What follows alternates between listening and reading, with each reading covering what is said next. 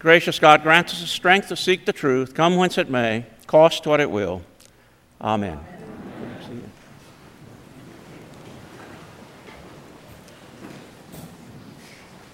Last uh, Thursday, Andy came by my office. Andy's just, terri- as you all know, terrific, terrific guy, wonderful friend. Andy came by and said, "Is there anything I can do to help you out this week?" And I said, "How about a sermon?" He's, he declined to pinch hit for me today. A uh, few preparatory comments before we, I get to mention something about the lessons.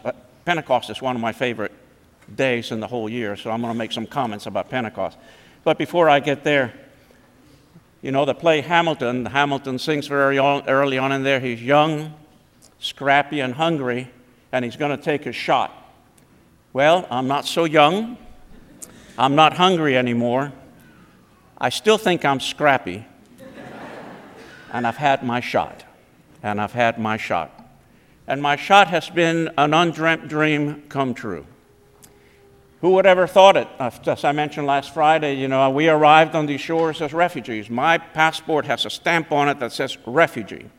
Who would ever imagine that somebody who is a refugee would become the rector of Saint John's Church sitting across the street from the White House? I think only in the good America can that happen. And I think that's the privilege of being part of the United States. I love this country and I love the goodness of this country.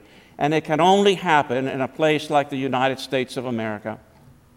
I've had the privilege of meeting seven presidents and even got the, I don't like royalty too much, but I got to shake the Queen's hand one time here in Washington, D C, over at the White House. And yes, I did watch the wedding yesterday, even though I'm not crazy about royalty. But I uh, had a lot of privileges, not the least of which is to be the clergy leader, part of the clergy leadership of this church. I've loved my years here. We've had some rough times. We've had a lot, a lot of good times. And I have been um, blessed with the opportunity to be the rector of this church. When I was ordained, I was ordained um, in nineteen seventy-eight. And while you're being ordained, they ask you a number of questions. And most of the clergy answer, "I will with God's help," with their fingers crossed. And the two of the questions that I answered with my fingers crossed was, one of them was said, "Will you be guided by the direction and leadership of the bishop?" I've never been guided by the direction and wisdom of the bishop, so I said, "I will with God's help." And they also asked, "Will you be a wholesome example, example to your people?" Now I want to tell you that two weeks before my ordination, about three weeks before my ordination, I had just met Lou, who becomes my wife. And I want to tell you, wholesome was not the way that I would have described myself in those days. I think you could say lust was in my heart. But I've tried to become a wholesome example for the gospel. Now, what I did take seriously, what I did take seriously in that ordination vows was that we would do everything within our power to build up the family of God, the church, to build up the family of God. And I took that very seriously. I took that to heart. When I came here in nineteen ninety-four, I inherited a very strong, powerful church. John Harper, I think, had done a fabulous job for thirty years as the rector of this church. It was a strong, powerful church. It was the only lively church left in downtown Washington, bar none. Now, my task was to make sure that we grew in strength. My task was to make sure that we build up the family of God. And my task has been all along to try to build a family, the, the task that we had before us, in a way that became broader, more inclusive than what it was perceived to be. And I believe that to have been my task. I don't know if we ever got broad enough, to be honest with you. I don't know how broad the church can be. I don't know what the boundaries of that are, but we gave it a good effort. And I want to tell you from the best, of, tell you this as honestly as I can, that I've tried to do it the very best of my abilities. I've tried to do it to the best of my abilities with all my energy, with the grace of God, and with your ministry and your presence. All of a sudden, I have found myself with a whole bunch of clergy who are now my friends. All of a sudden, the last couple of months, I've been getting a ton of emails and phone calls from clergy across the country who want to talk about Uh, oh, we're so glad, I'm not so glad, well, I'm so sorry that you're leaving Saint John's Church. They're, you know, it's a little bit of B S. They're delighted that I'm leaving Saint John's Church. And all of a sudden, I have all these newfound friends who are very interested in Saint John's Church because they can see themselves here. So I tell each and every one of them, and I said, you know, you don't talk to me. I'm not involved in the church. I don't know anything about the church, and I mean it. But I say, get in line. You need to get in line, and get in line because this is the best job in the Episcopal Church. Absolutely the best congregation in the Episcopal Church. And I said, and you would be a lucky man or woman to be chosen as rector of this church. And I gave him just one heads up. The other day I had uh, lunch with Hillary West, who's the chair of the search committee. And I said to Hillary, I said, Hillary, they just opened the thing to, um, uh, where you're invited to do some sort of a survey, to respond to a survey. And I said, Hillary, have you all had any responses? And she said, this is Thursday. It opens on Monday. Yes, we've had about one hundred eighty-five responses. And I thought to myself, maybe I should warn all these good people and tell them, if you don't want to be in an opinionated church, don't put your name in at Saint John's Church. These are strong, smart people. And if you're afraid of that, do not put your name in there. It has been the blessing of a lifetime to be with you. Can we talk about the gospel? We are here today to say my goodbye to you. Hopefully you're saying your goodbye to me. But we're also here to worship God. That's the whole point of it, isn't it? That's the point of today, to worship God. And today is Pentecost, the day when the Holy Spirit descends on a whole group of people and it changes the way that the world sees itself. If we can review it very quickly, the events of Pentecost is that the disciples who are now afraid, Jesus has left them. Remember last Sunday we remembered the ascension event, which is Jesus departs like an I B M missile, an interballistic missile, shoots up into heaven, wherever heaven happens to be, and they're left alone, and they gather over in Jerusalem, and they're all do all they can do is pray. They're gathered for prayer. Nothing bad with prayer. We do it every Sunday morning here at Saint John's Church, but it's not in lo- enough in my, in my, in my sense. And so they're gathered there, and all of a sudden they're too scared to be able to go outside. They're too scared to be able to preach. They're too weak. They're too weak to be able to heal. They're too, they're, they're too confused to be able to lead, so they're waiting there. And all of a sudden what happens is what happens for all of us in the summertime, and we've had that experience here.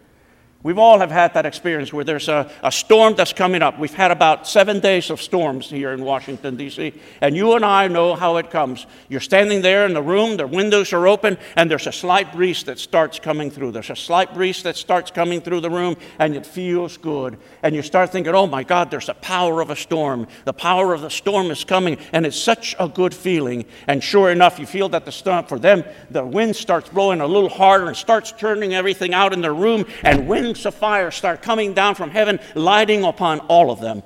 Winds and the fire starts lighting on all of them, and they're empowered by the Holy Spirit. Now, I want you to invite you to consider this, that this is not only a historical event. It is a historical event, in my opinion. It took place, recorded in some fashion by the Gospel of Luke, but it's not only a historical event. And the one who gives us a hint about this is over is a, a portrait and a painting that I saw at the Prado in Madrid. Have you ever been to the Prado in Madrid? Great, great museum. And there's a painting by El Greco. And the name of the painting is Pentecost. And you have in Pentecost all of the disciples staring up towards heaven with a dove that is sending down. Everybody's got a little bit of fire on top of their head like this. And there's only one. There's only one of those gathered there who's not looking up towards that dove, looking up towards heaven. That person is looking at you, the visitor. That person is looking at you, staring you in the eye, and he has a wry smile on his face. And he's almost like laughing at himself, and he's looking at you, almost asking the question, can you believe I'm part of this? Can you believe that I'm sitting here with all of these disciples? Can you believe that I'm part of this Pentecost experience? The Pentecost experience is a historical event, but I want to tell you, it is also an event for today. The Spirit floats here. We just sang it. Sweet, sweet Spirit in this place. There is a sweet, sweet Spirit in this place. And the reason for it is because you've had experience of the power of the Spirit. You have felt the Spirit in your life, and somewhere along the line, you got that flame. Now, I'm not Baptist enough to stop the servant and ask you to look at your neighbor sitting next to you. But if you were to stop today and look at your neighbor, you too would recognize a flame on top of their heads. Because every one of us has been touched by the Holy Spirit. And the reason we're gathered here, here is that we are touched by the Holy Spirit, and because of the Holy Spirit, we're able to do things that people believe could not be done. I'll tell you a couple of miracles. For the past twenty-four years, I've been trying to get John Ireland to sing something out of Levas, lift every voice and sing. And this morning, I saw John Ireland singing a hymn out of Levas. John, the Holy Spirit has hit you.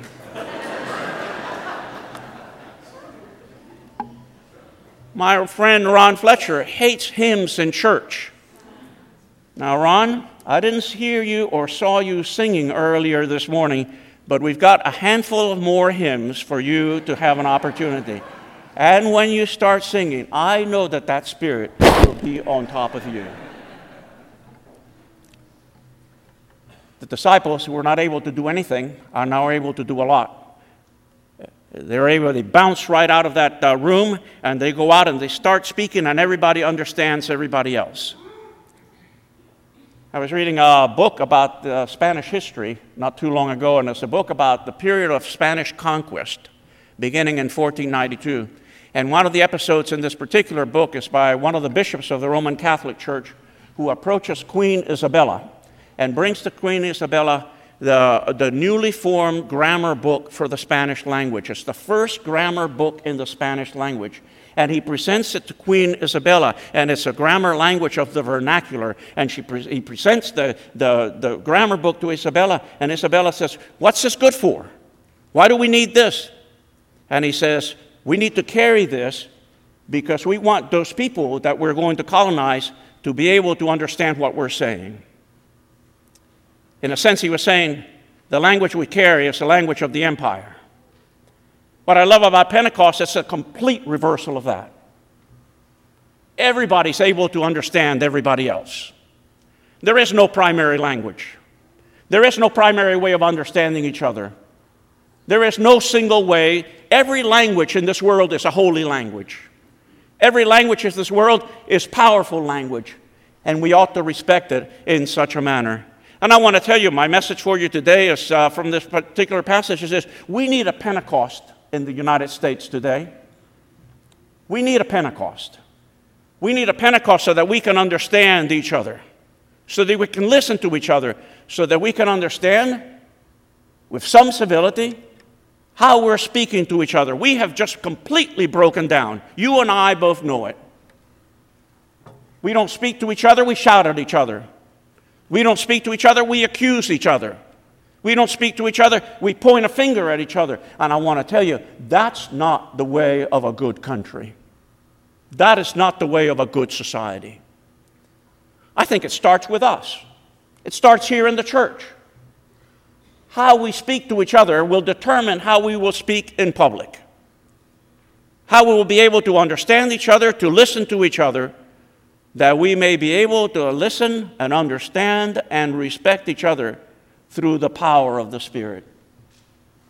One of the great miracles of the Acts of the Apostles, the book of the Acts of the Apostles, particularly this event of Pentecost, is that they're able to understand each other without having to go and learn another language, paying attention, respecting the dignity of every, every human being, and knowing that somebody, everybody, has something important to add to the conversation. When we first came to Washington, D C, Mary Joel Beerline, who was part of the search committee, was also the realtor that took us around to look for uh, the purchase of a rectory for the church where we could live. And we finally landed on the neighborhood where the church bought the, the rectory. And one of the things I remember her saying as we were searching for that, she says, "This is a mixed neighborhood. Democrats and Republicans live in this neighborhood."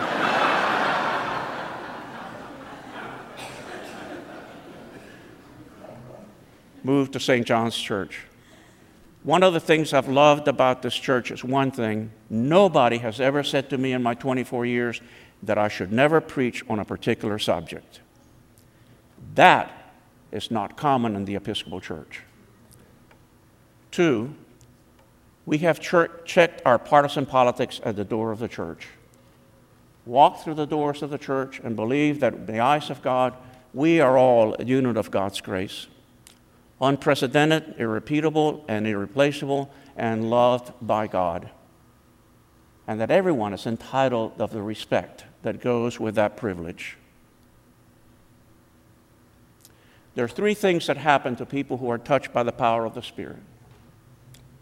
One of them is this: you will be changed. You are changed. I've said this a million times. You can come to Jesus as you are, but once Jesus touches you, you can't stay as you are. You have to change.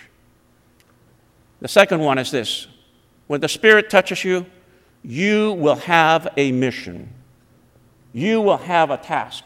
I don't know what it is for you. You need to learn that for yourself. You have asked me, all of you have asked me, what are you going to do after you retire? I have no idea. But I trust that God will send me a signal.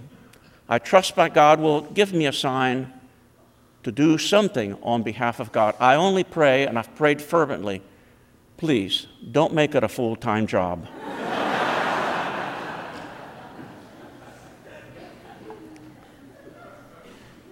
If you're touched by the power of the Holy Spirit, the third thing happens.